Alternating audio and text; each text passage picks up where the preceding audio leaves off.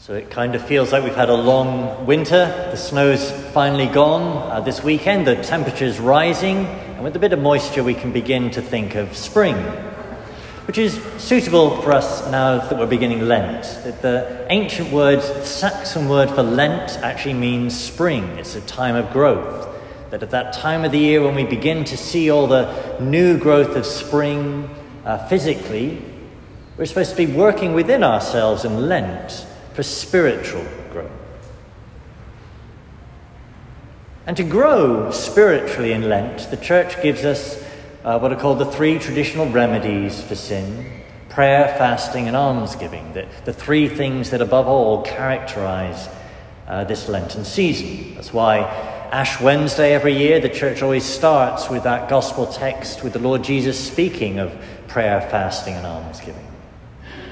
So I thought this morning I'd just briefly touch on each of those and how they relate to Lent and relate to our need and ability to grow in this season. But let me just note, um, you know, there, there, used to be a fad back in the 1970s of saying, well, I'm not going to give up something for Lent, I'm going to do something positive instead. Whereas the church's wisdom actually says it's not either or, that we want something of all of these. So a bit of each of prayer, fasting, and almsgiving, not one or the other. These things work together um, in a way that's particularly important if we're going to, in a sense, grasp what Lent is about. So to run through those, first, prayer. So if I want to grow spiritually, if I want to blossom, bud forth in a way that I've not done before, then I can't do it by myself. I've got to do it in union with Him. So, in this season of Lent, the Lord Jesus went into the desert to pray and fast, and we do this with Him, not by ourselves, not by our own willpower, with Him. And so I must do so with prayer.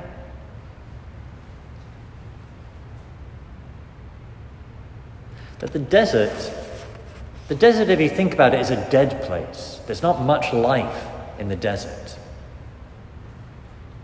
It's an odd place, in a sense, to go into to, to seek to, to blossom in life. But, but spiritual growth isn't like physical growth, it has kind of different rules to it. If I want to spiritually grow, I need this change that involves me going into this place of, of physical death of, of the desert. So I need to do it, and I need to do it with Him, therefore with prayer. So, among your different Lenten disciplines, it's particularly important that we each take on some new form of prayer in this season, even if it's something only as small as an extra Hail Mary each day, or maybe a daily rosary, or maybe to attend Stations of the Cross during this season. You've not yet thought what prayer thing to take up in this season, think today, the first Sunday of Lent, what prayer will I add to my schedule?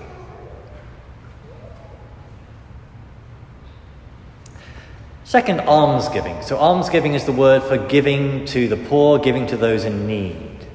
And traditionally, the money that we would save in fasting was given away, given to those in need. We might note too that that whole giving to others is what the whole Christian life is, is about, is aimed at. If I'm wanting to change and become a better person, then kind of the most obvious measure of that is how I'm changed with respect to others, how more giving I am with respect to others. So the second of these three remedies for sin for this season is, is almsgiving, is giving.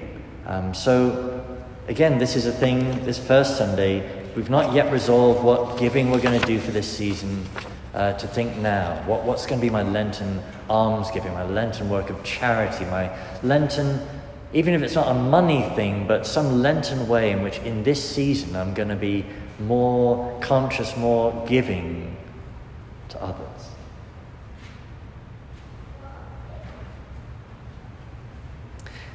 And then the last of these three fasting. Fasting is important because there's something within me that stops me being loving. There's a, a disorder in my passions, in my selfishness, in my laziness, in my impatience, in my pride, all kinds of things at war within me that mean I'm not free in myself to, to give, to give of myself to others. I, need to first master myself if I'm going to be able to give myself to others. And that war against myself, that conquering of myself, one of the pivotal ways we do that is, is in fasting. That when I fast, when I deny myself some pleasure, I acquire mastery over myself rather than letting all those things master me. And having mastered myself, I'm able to then freely give myself to others in Lent.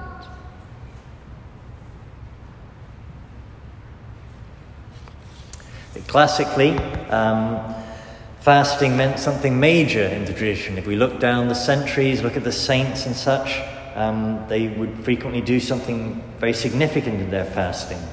These days, we tend to talk about giving something up for Lent, which is you know, a much smaller form of fasting, but it is fasting. And it has the same pattern of detaching ourselves from all our unruly desires that we then have the freedom to give to others. So whether it's giving up alcohol or candy or chocolate or TV, um, some form of giving things up in this season is a, a form of Lent, is this final part of this threesome of prayer, fasting, and almsgiving that together enable me to grow in this season. So, to return very simply to where I began, spring, that spring and Lent are the same word in uh, Old Anglo Saxon, that they're both about growth. And we go into the desert with the Lord in these 40 days, not alone, but with Him, taking up these threefold remedies of prayer, fasting, and alms.